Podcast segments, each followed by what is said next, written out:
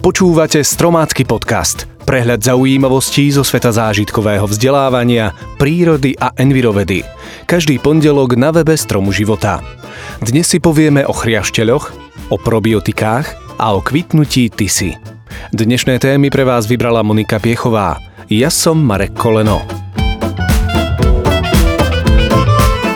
Chriaštele sú veľmi zaujímavé vodné vtáky. Najčastejšie sa zdržiavajú na okrajoch hustých porastov pobrežnej vegetácie rybníkov. Na voľnú vodnú hladinu vychádzajú len zriedkavo. Majú silné nohy s dlhými prstami, ktoré im umožňujú chôdzu po plávajúcich rastlinách a sploštené telo, ktorým sa prederú aj cez tie najúžšie medzery.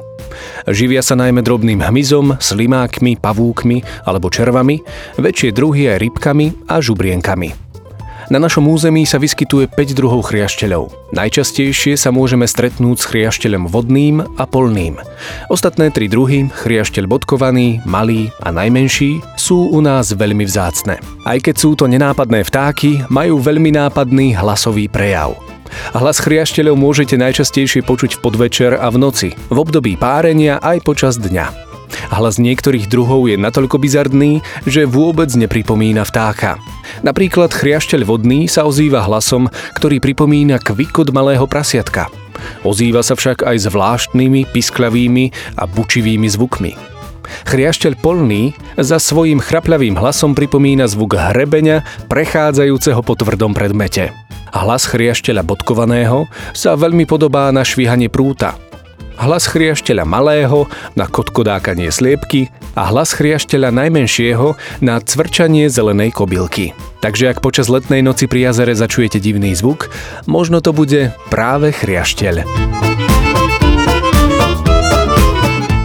Z doteraz asi 150 tisíc preskúmaných mikroorganizmov len zlomok patrí k nebezpečným.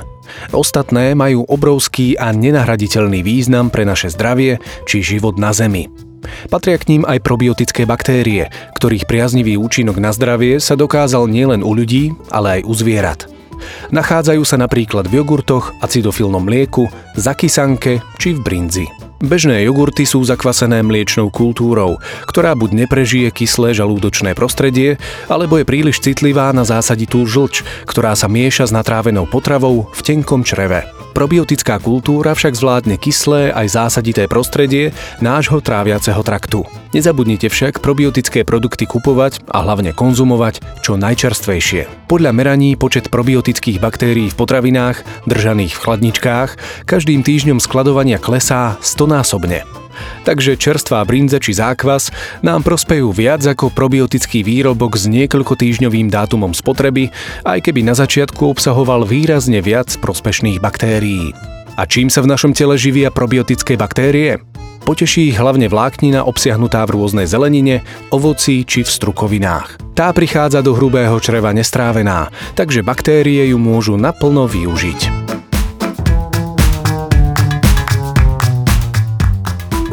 Na hranici medzi Slovenskom a Maďarskom sa nachádza rieka Tisa. Z približne 1000 km dĺžky patrí Slovensku asi len 5,6 km, čo ju radí medzi náš najkratší veľtok. Napriek tomu je druhou najvodnatejšou slovenskou riekou.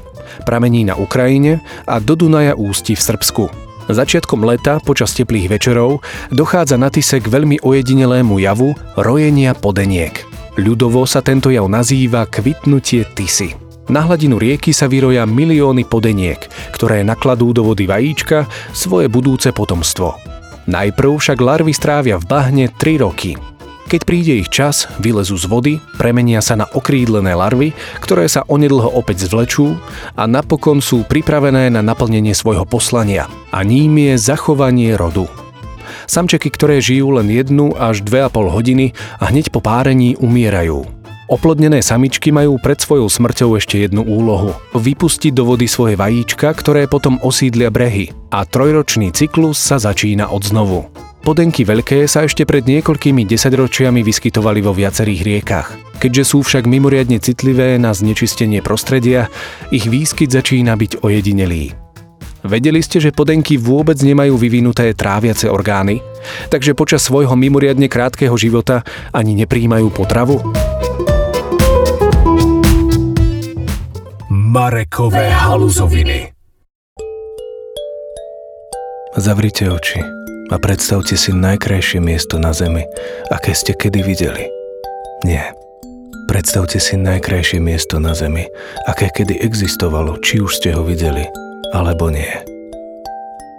A teraz si predstavte, že ho viete zachrániť a zachovať pre seba aj pre budúce generácie. Stačí len začať. Od seba. S láskou k zemi. Tak to bolo z dnešného podcastu všetko. Na budúce sa pozrieme na mozog rastlín, na špaldu a na sliny. Počujeme sa opäť pondelok na webe Stromu života a v aplikáciách Podbean, iTunes, Spotify a Google Play.